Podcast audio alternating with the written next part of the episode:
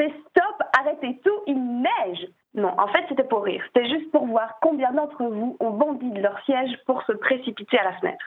Bah oui, parce que on est tous pareils. Dès que la neige tombe, plus rien n'a d'importance. Alors, n'hésitez pas à aller dire sur la page de culte si vous êtes euh, allé à votre fenêtre. On fera les comptes plus tard. Moi, perso, ça fait 31 hivers que je suis sur cette terre. Donc, des flocons blancs qui tombent du ciel, croyez-moi, j'en ai vu la dose. Comme vous, j'ai déjà vu des neiges un peu plus impressionnantes que les 3 grammes qui étaient posés sur ma terrasse l'autre jour. Pourtant, il n'y a rien à faire.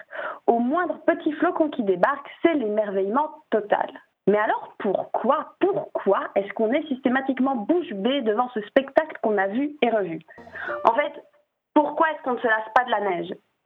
Et pourquoi est-ce qu'elle là, vient nous rejoindre? On vient tout juste de réussir à régler le problème, excuse-moi. Mais tant mieux, tant mieux. Peut-être qu'Ella non plus ne se lasse pas de la neige.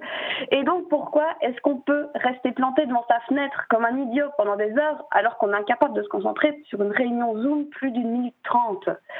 Bon, comme vous le savez, hein, moi, comme toute bonne enquêtrice, j'ai commencé par chercher la réponse à ce mystère sur Internet et plus précisément Ecosia, donc c'est le Google des bobos écolos pour ceux qui connaissent ça.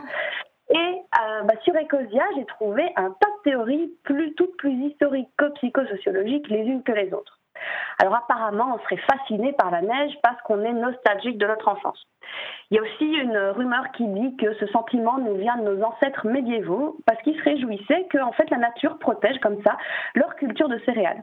Ou alors ça viendrait tout simplement du fait qu'on se réjouit de passer des fêtes de fin d'année trop cool. Cool, mais ça me dit toujours pas pourquoi mon Facebook est systématiquement rempli de selfies sur fond de beaux paysages enneigés qui, il faut le dire, sont les mêmes chaque année. Heureusement, je suis tombée sur une info hyper basique qui m'a mis sur la voie de la vérité absolue. Tenez-vous bien, la neige ne fait pas de bruit.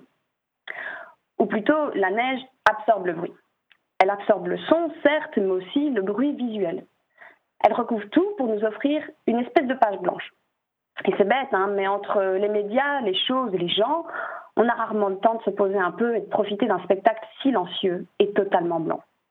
Pour une fois dans notre vie, il n'y a rien à voir, rien à entendre, sans aucun stimulus.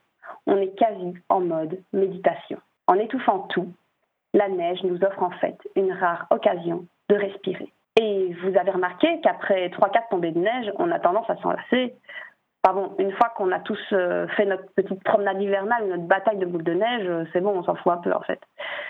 Mais alors pourquoi est-ce qu'on aura exactement la même excitation et la même conversation dans un an? En fait, je pense tout simplement que c'est parce que l'être humain a une mémoire toute pourrie. Chaque hiver, on oublie ce que ça fait d'avoir chaud. Et puis chaque été, on se plaint de la chaleur en mode Ah, mais vivement l'hiver, ça va, il fait pas si froid que ça en vrai. Sérieux, on a déjà oublié ce que c'était d'être vraiment confiné, hein, les gars. Et moi, je me rappelle encore moins comment je me sens au milieu d'une foule. On est en train de se dire qu'on veut retourner dans des festivals et compagnie, alors qu'en fait, si ça se trouve, on n'était pas si à l'aise que ça, entouré de gens qui nous vomissent dessus. Bref, il n'y a rien à faire, on oublie. Et cette capacité à oublier, c'est malheureusement ce qui nous fait répéter les mêmes erreurs. C'est ce qui fait que l'humanité continue à faire des trucs débiles, comme par exemple voter pour Donald Trump en 2020. Mais c'est aussi parce qu'on oublie qu'on rigole encore au sketch des inconnus malgré qu'on les a déjà vus des dizaines de fois. Cet oubli, en fait, euh, c'est ce qui nous donne de l'espoir. C'est ce qui nous fait nous dire, cette année, ce sera différent. C'est ce qui nous fait entreprendre des projets malgré toutes les statistiques et histoires déprimantes qu'on peut entendre. Et c'est aussi ce qui fait qu'on reste fasciné par un truc aussi basique que la neige.